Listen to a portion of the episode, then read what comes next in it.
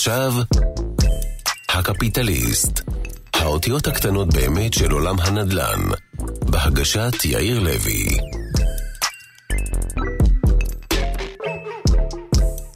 שלום לכולם, והיום איתנו באולפן רלי טרייסטמן.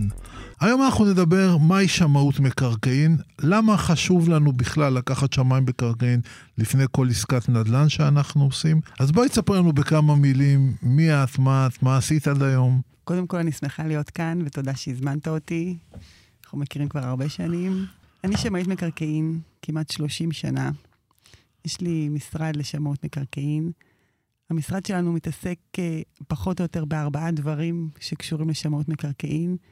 אחד הדברים העיקריים שאנחנו מתעסקים בהם זה הערכות שווי לחברות הציבוריות. הדבר השני שאנחנו עושים זה דוחות אפס ודוחות ליווי לפרויקטים בבנייה. התחום השלישי שבו אנחנו מתעסקים זה תחום של התחדשות עירונית. מלווים יזמים בעיקר, מלווים את כל, כל תהליך התכנון של אה, פינוי-בינוי. והתחום הרביעי שבו אנחנו מתעסקים זה תחום כללי של כל מה שעושים שמאים אחרים. זה אומר רשומות לבטוחה, משכנתאות, היטלי השבחה, תשלומים לרשות מקרקעי ישראל, מס שבח, איחוד וחלוקה. אוקיי, אז בואו נמשיך מפה. שלום לך רלי, ותודה שהצטרפת אלינו. שלום יאיר, תודה שהזמנת אותי, שמחה להיות כאן. בכיף. רלי, בואי תספרי לנו בכמה מילים, מה זה למעשה המקצוע הזה שמאות מקרקעין? שמאי מקרקעין, ההגדרה שלו בעיניי היא באמת הגדרה של מישהו שמכיר באופן מקיף את uh, תחום המקרקעין. בכישורים שהוא משתמש, השמאי הוא קצת מכל דבר.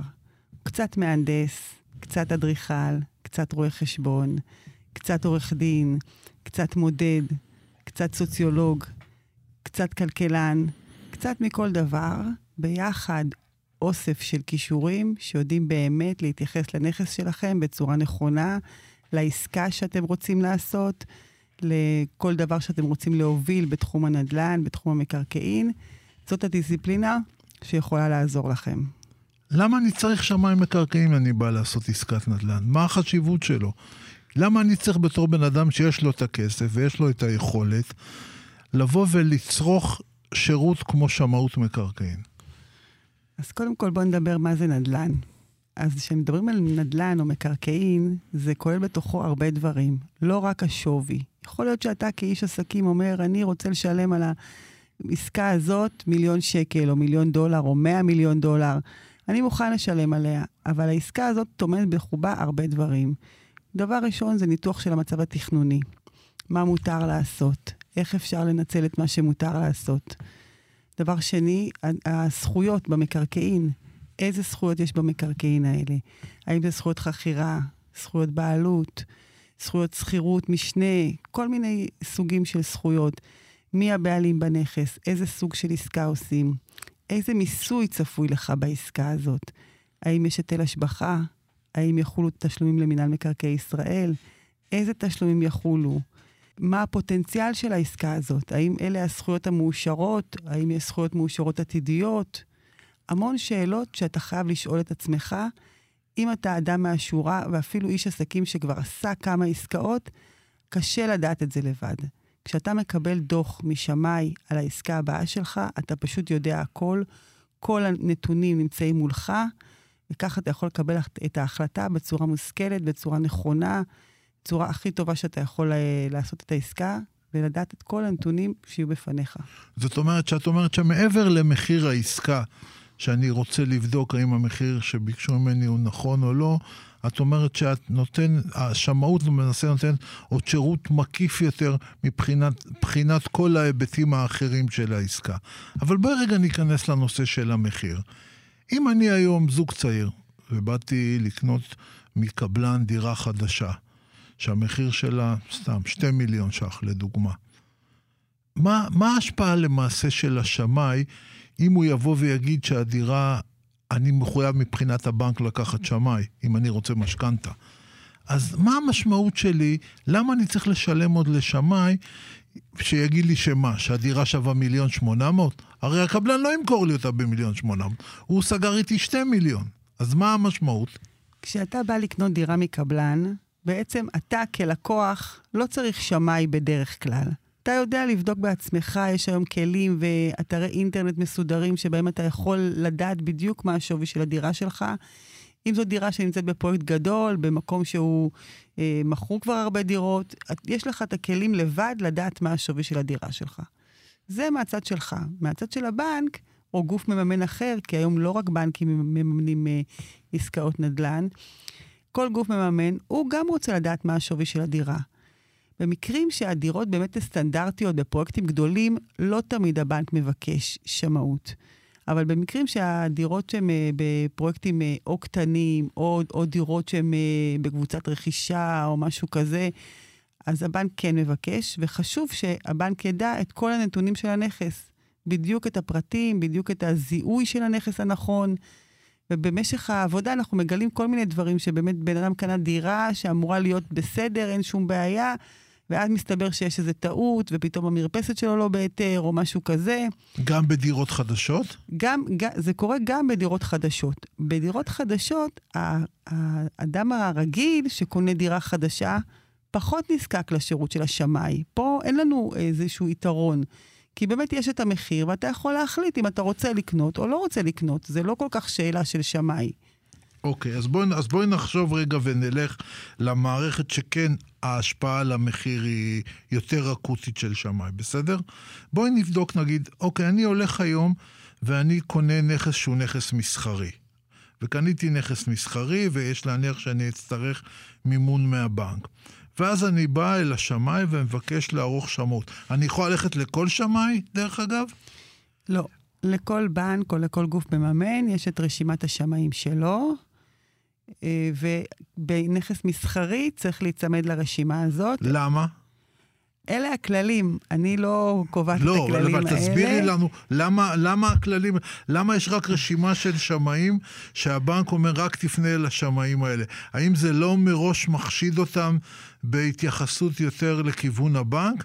האם זה לא כמו שמאים של חברות ביטוח ברכב שמראש נוטים לכיוון חברות הביטוח? אז אני לא כל כך יודעת איך זה עובד בתחום הרכב. בתחום שלנו, אנחנו לא כל כך מדברים על שני צדדים. בעצם האינטרס הוא של שני, של שני הצדדים האלה, זה לא אחד נגד השני. גם אם אנחנו מעריכים את הדירה או את הנכס או את המקרקעין בצורה קצת שמרנית, עדיין אנחנו לא אומרים, זה לא אומר שאנחנו בצד של הבנק, אנחנו בצד הנכון של הנכס, משתדלים להעריך אותו בצורה הכי אובייקטיבית שיכולה להיות, בהתאם לכללים. השאלה שלך, למה לא כל שמאי מוסמך יכול להיות ברשימות הבנקים? קודם כל, היא שאלה טובה, היא שאלה שעלתה הרבה פעמים ב...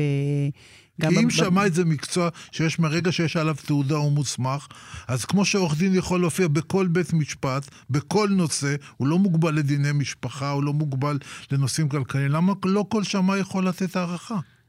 אז קודם כל, יכול להיות שזה המצב שאנחנו כן צריכים להגיע אליו בסופו של דבר, שכל שמאי יוכל באמת לתת הערכה. נכון להיום, הבנקים לא סומכים על כל השמאים. הסיבות לכך הן סיבות רבות. בין היתר, העובדה שעד היום מקומות הלימוד לשמאות היו יחסית אה, אה, פחות אינטנסיביים, הלימודי השמאות היו יותר אה, מהירים, לא לימודים כמו של ראיית חשבון, או עורך דין כמו שנתת דוגמה, שלומדים ארבע שנים או חמש שנים.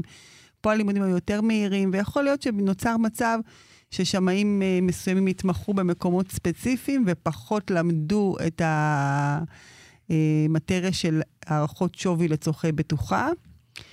אבל בסופו... אבל אם הוא הוסמך על ידי לשכת השמאים ונבחן, אז מה, אז הוא נבחן על אותה בחינה, כל השמאים נבחנים על ידי אותה בחינה. זה נכון. אז, אז גמרנו. זה אז... נכון, אבל המצב כרגע הוא שהבנקים והגופים המממנים רוצים לסמוך על השמאים שלהם. זה נכון שגם אני חושבת שהמצב הזה צריך להשתנות מתישהו, אבל כרגע זה המצב. אוקיי, עכשיו אם אני באתי וקניתי נכס שערכו 20 מיליון ש"ח, ולדעתי, בסדר, אני לא שמאי, אני עוסק בעסקי הנדל"ן, ואני קניתי נכס שערכו 20 מיליון ש"ח, ואני באתי לבנק והצלחתי במשא ומתן... אה, טוב שערכתי לקנות את הנכס הזה ב-15 מיליון ש"ח, ועשיתי חוזה, והבאתי את השמאות, והבאתי את החוזה לבנק. מה הערך שאני יכול לקבל על נכס מבחינת הבנק לצורך הבטוחה? אם אנחנו באמת יודעים להעריך נכון את הנכס ולדעת באמת שהשווי האמיתי שלו הוא 20 מיליון שקלים, אנחנו הרי נוציא לך שומה בשווי של 20 מיליון שקלים. הבנק בדרך כלל מתייחס לנמוך מבין השניים, מחיר העסקה או הערכת השווי. ככה שאין כל כך אה, משמעות לזה שנעריך ביותר. אבל אם אנחנו באמת נבין שהעסקה שעשית, עסקה מיוחדת, יש בה איזה שאתם תנאים מיוחדים והיא לא עסקת שוק רגילה, אנחנו יכולים לתת לך גם את השווי האמיתי שלה, גם אם קנית אותה בפחות. כן, אבל אז אם הבנק, מבחינתו כבנק, אומר, אוקיי, אם קנית ב-15 מיליון, זה המחיר האמיתי של העסקה, אז אני כביכול מבחינת המימון נמצא בבעיה, כי עצם זה שניהלתי משא ומתן טוב והצלחתי להשיג מחיר נוח יותר, לא עוזר לי בהגדלת אחוזי המימון. הבנק מגביל אותי, אומר, אז למעשה אין פה שוק של קונה מרצון ממוכר מרצון. מבחינת מימון אתה מתכוון? אכן. אז אני כמובן לא אחראית על המימון, ברור. כן? אני רק יודעת להגיד איזה שמאות אנחנו יכולים לתת. אנחנו כן יכולים להסביר בשמאות כמה שיותר ברור למנהל האשראי בבנק או בגוף המממן, כדי שיבין שבאמת יש כאן עסקה טובה, ואז יכול להיות שהוא לא נותן לך לפי שווי אה, השומה, אלא לפי שווי העסקה, אבל הוא יכול לתת לך אחוז מימון יותר גבוה או תנאים יותר טובים, כי הוא מבין שיש לו איזשהו מרווח ביחס לשווי שהוא עליו הוא מסתמך. תגידי, אם אנחנו מדברים על גופי מימון ועל אנשים פרטיים, מה ההבדל בשומות אם מזמין השומה הוא בנק או גוף מימון, או מזמין השומה הוא אדם פרטי? אז uh, כשאנחנו עורכים שומה לבטוחה, אנחנו כפופים לתקן 19. תקן 19 של מועצת שמאי המקרקעין. שמה אומר התקן? התקן אומר בעצם שבשומות למשכנ... לבטוחות, אנחנו מתעלמים מפוטנציאל, ואנחנו צריכים להעריך רק מה שיש בהיתר בנייה או לפי תוכנית מאושרת. אם יש זכויות שהן זכויות עתידיות, פוטנציאל, שבהחלט אנשים משלמים עליו כסף, או אפילו זכויות מכוח תמ"א 38, או זכויות מכוח תוכניות פינוי-בינוי, שאנשים משלמים עליהם כסף בשוק, לצורכי תקן 19, לצורכי בטוחה, הזכויות האלה לא נחשבות. וזה בעיקר אה, אה, ההבדל. למה הן לא נחשבות? אבל אם הם, אם הם למעשה, אנחנו יודעים שבעוד חודשיים מתאשרת תוכנית, וכבר התוכנית היא בשלב הסופי שלה, אז למה, למה שהערך של הנכס ייפגע? תראי, המטרה של השומות האלה היא בטוחה. בטוחה זה אומר שהבנק צריך להרגיש הכי בטוח שיכול להיות מבחינת השווי שהוא מסתמך עליו. אם הוא מסתמך על שווי שהוא לא בטוח, שאולי התוכנית לא תאושר, אולי יש סיכוי שבהפקדה יהיו התנגדויות והתוכנית תבוטל, או איזשהו הליך אחר. אז כאן אין לנו ודאות. בתקן 19, בשומות לבטוחה, אנחנו צריכים באמת לתת לבנק את ה-safe side, את הערכת שווי, שבאמת הבנק יוכל לקבל בעת מימוש זכויות. אז זאת אומרת, אם אני בא להסתכל על, על העולם של השמאות, אם, אם אני היום נמצא בעולם דיגיטלי, שהכל נמצא לי במחשב, ויש לי את כל האפשרות לעיין בכל האפליקציות, וגם הרגולטור מנסה להנגיש את המידע כמה שיותר, כי בסך הכל ככל שהמידע מונגש יותר, השוק משוכלל יותר. אז למה לי בעצם לנושא השווי להשתמש בשירותים של שמאי? אם אני יכול להיכנס לכל אתר ולבדוק כמה עלה הנכס הצמוד אליי במטרים ולחלק למטרים. האם אין איזה חשש מבחינתכם כשמאים שבעוד שנים לא רבות אלגוריתם יחליף את ה... הרי בסך הכל היום אני יכול לדעת על כל מקום מה השווי למטר שלו.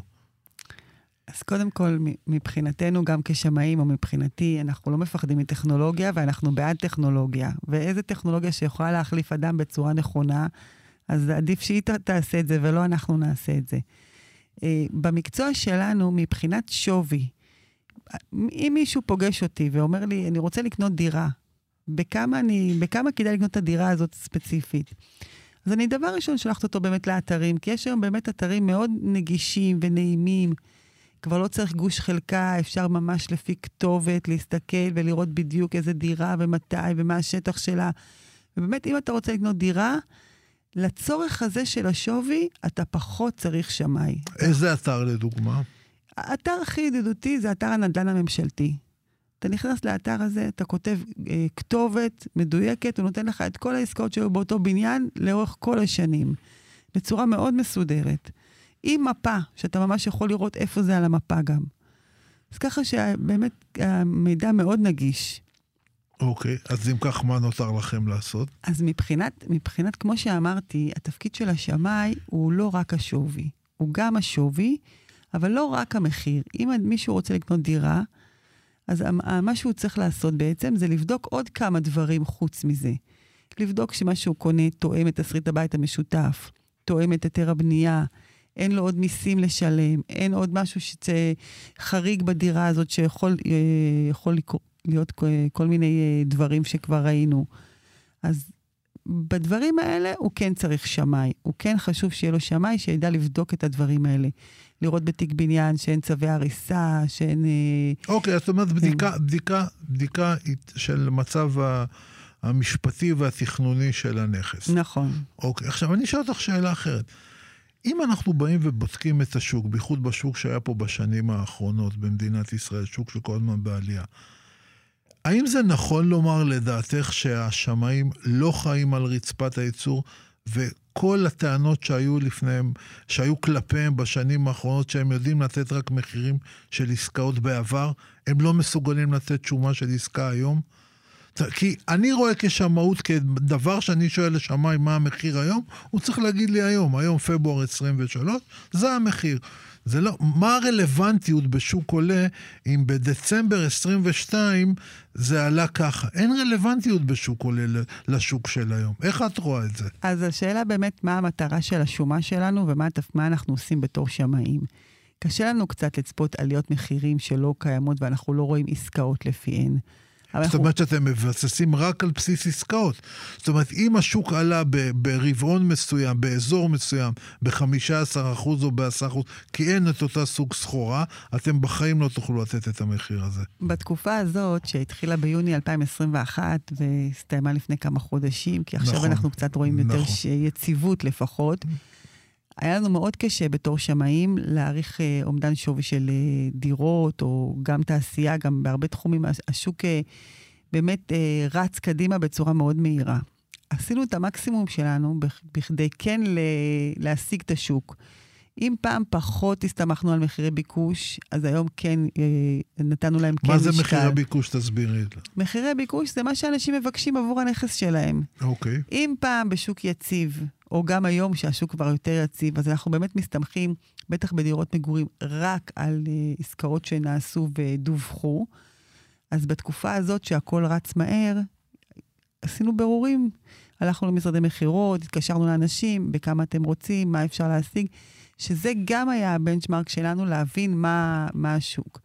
לפעמים גם היינו צריכים ללכת לאזורים טיפה יותר רחוקים או טיפה שונים בשביל להבין איזה עליית מחיר אפשר אה, לתת לדירה הזאת ביחס לדירות אחרות. כן, אבל בדירות אולי זה קל יותר. אבל השאלה בנכסים, בואו נקרא להם נכסים מיוחדים. האם יש בכלל איזושהי התייחסות בעולם של השמאות לנכסים שהם מיוחדים מהבחינה הזאת, שאין 20 מגרשים שהם בני 60 דונם באזור אחד, מין נושא של גודל. בכלל גודל. גודל פעם היה מה שנקרא מושג שהיה קשה מאוד לדבר עם שם, הם היו עושים הפחתה לגודל. את רואה היום את השינוי הזה? קודם כל, אני שמחה שאתה שואל אותי, כי אני יודעת שזה התחום שלך בדיוק. לא, לא קשור בכלל. צריך שהמאזינים כן. יבינו. כן. אז אם פעם באמת היינו רואים נכסים גדולים והיינו אומרים שיש מעט גורמים בשוק שיכולים לעשות עסקאות בנכסים גדולים, אז, uh, והיינו עושים הפחתה לגודל, כי היינו אומרים שיש מעט uh, גורמים שיכולים לקנות, ולכן ייקח זמן עד שימכרו את הנכסים האלה.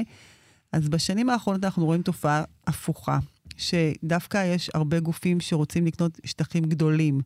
אם זה בתעשייה, שזה מאוד מבוקש שהשטחים הם גדולים, אבל גם בתחומים אחרים, גם במשרדים, אנחנו רואים שאנשים כן רוצים לקנות שטח גדול של משרדים, ואין צורך לעשות הפחתה לגודל. גם בתחומים אחרים, אה, גם במגרשים שמיועדים למלונאות או למגורים. אם פעם היינו עושים הפחתה לגודל כי השיווק אולי לוקח יותר זמן, אז היום ראינו שהשיווק לא לוקח יותר זמן עם המגרשים גדולים. ולכן יש גם יתרון לגודל, אתה מתכנן פעם אחת, אתה משווק פעם אחת. אז אה, אה, יש הרבה יתרונות לזה, ונכון להיום, אנחנו כמעט ולא משתמשים במונח הזה הפחתה לגודל, כי אנחנו רואים שהשוק לא משתמש בו. בשוק אין אה, עסקאות שנעשות גדולות יותר, אנחנו לא רואים שהן נעשות במחיר יותר נמוך מעסקאות שהן קטנות יותר פר דונם או פר מטר. תגידי, רלי, אם אינני טועה, את כבר 30 שנה במקצוע, נכון? נכון. יפה. אז תגידי לי רגע, במהלך, במנעד הזה של ה-30 שנה, מי שהתחלת עד היום, איפה את רואה את השינוי העיקרי במקצוע שלך? וואו, כשאני התחלתי לעבוד לא היה מחשב. לא, אני זוכר, אז אם היינו מסטטים באבן, אני זוכר, אה, כן. כן, לא היינו, אבל היינו צריכים, כדי שתהיה לנו מפת גוש, היינו כן. צריכים ללכת לרחוב לינקולן למרכז למיפוי ולהוציא מפת גוש. אז אה, כמובן שהעולם השתנה מאוד, אבל גם הצורך בשמאי השתנה מאוד. מאיזה בחינה? היום אנחנו באמת מעורבים בהמון דברים שלא היינו מעורבים בהם. אתה מיקדת כרגע את השיחה על נושא של משכנתאות ודירות והצורך ברוכש בשמאי וב... ובגוף מממן בשמאי. אבל יש עוד המון דברים שהיום שמאי אה, הוא חלק כמו, בלתי נפרד כמו? מהם. כל נושא התכנון, השמאים הם חלק בלתי נפרד מנושא התכנון היום. אם זה תוכניות, אה, כמעט כל תוכנית מפורטת שעושים, תוכנית אה, מתארית, שמאי הוא חלק מצוות התוכנית. תסבירי רק קצת בכמה מילים מה זה תוכנית מתארית או אה, מה. אוקיי, כשאני אומרת את המילה תוכנית, אני מתכוונת לתוכנית בניין עיר. אה, תוכניות בניין עיר זה תוכניות שבעצם מגדירות מה מותר לעשות בכל מקום. התוכניות מדורגות, תוכנית מפורטת היא לנכס ספציפי, תוכנית מתארית היא קצת יותר גדולה, יש תוכניות מתאר ארציות, כמו תוכניות הגדולות שכולם בטח מכירים, כמו תמ"א 38 למשל, שזאת אחת אה, מתוכניות המתאר הארציות הכי ידועות. בכל תוכנית כזאת יש אה, היום משולב שמאי כדי לבדוק את הכלכליות של התוכנית. שמאים מגישים ד- דוחות לוועדות בכל השלבים, גם בוועדות המקומיות, שזה ההיררכיה הנמוכה ביותר של התכנון, ועד לוועדות המחוזיות, ועדות ארציות, ותמ"לים היום, שזה ועדות המיוחדות. מה זה ותמ"ל? ותמ"ל זה הוועדות המיוחדות לתכנון מתחמים מועדפים לדיור. שבעצם בהם המהירות של התכנון היא הרבה יותר גבוהה.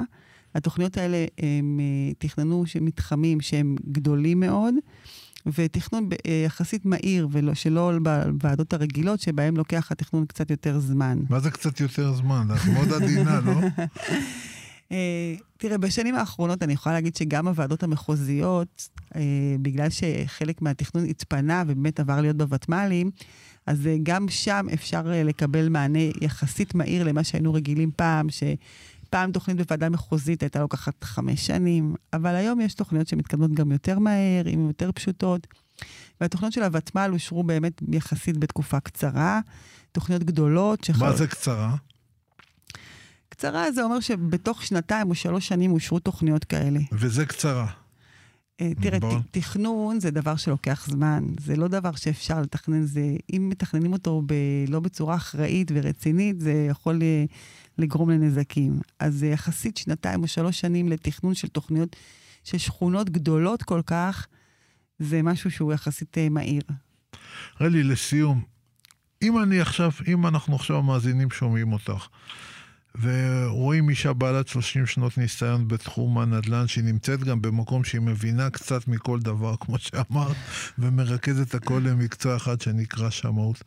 איזה עצה טובה יש לך לתת למאזינים שלנו מבחינה נדל"נית? כדאי לקנות, לא כדאי לקנות, כדאי להמתין, לא להמתין. בואי נגיד האדם הממוצע, שעסקיו הם לא בנדל"ן, אלא עסקיו הם בנושאים אחרים. מהניסיון שלך, מה את אומרת? אם כדאי לו לקנות היום או לא. כן, בכלל אז בוא. קודם כל, אם כדאי לקנות נדל"ן באופן כללי, אז כמובן שכן. אם כדאי לו לקנות היום, או בכלל, אז כל דבר זה שאלה של מחיר, כמובן. אם מישהו יכול להשיג משהו שהוא במחיר שהוא סביר ומתאים לו, אז כמובן שאני ממליצה לקנות נדל"ן. לא, אבל אומרים היום, תשמע, השוק יורד, השוק עוצר, אולי הוא ירד עוד יותר. את, יש לך ראייה של 30 שנה היום. מה היית אומרת לו? בגלל שיש לי ראייה של 30 שנה, אז אני מכירה את השוק גם כשהוא ירד. השוק הזה ירד פעם. אנחנו באמת ב-20 שנה האחרונות כמעט לא ראינו ירידות, אפילו אולי קצת יותר מ-20 שנה, לא ראינו ירידות. ראינו שוק כל הזמן בעלייה. אבל השוק ירד. בשנת 96 המחירים ירדו. יום אחד המחירים נעצרו ו- וירדו. ולקח להם הרבה זמן להגיע למחירים של היום. אולי מחירים של דירות בתל אביב, שהיו בשנת 95, הצליחו להגיע לעצמם רק בשנת 2005 או 2006 אפילו, להגיע לאותם מחירים שהיו אז. ומאז באמת המחירים כל הזמן בעלייה. אנחנו באמת לא נביאים, אנחנו לא יודעים מה יהיה. אבל עצה מהבטן. אז עצה מהבטן שלי, מדינת ישראל פורחת, משגשגת, הכלכלה כאן חזקה, אנשים כאן טובים וחזקים. ולכן מה שאני באמת חושבת שלהשקיע במדינת ישראל זה דבר טוב, ולהשקיע בנדל"ן זה בטח בטח דבר טוב. רלי, תודה רבה, היה כיף להיות איתך. תודה רבה לך. כל טוב. אני הייתי אני, אתם הייתם אתם, תודה רבה לכם.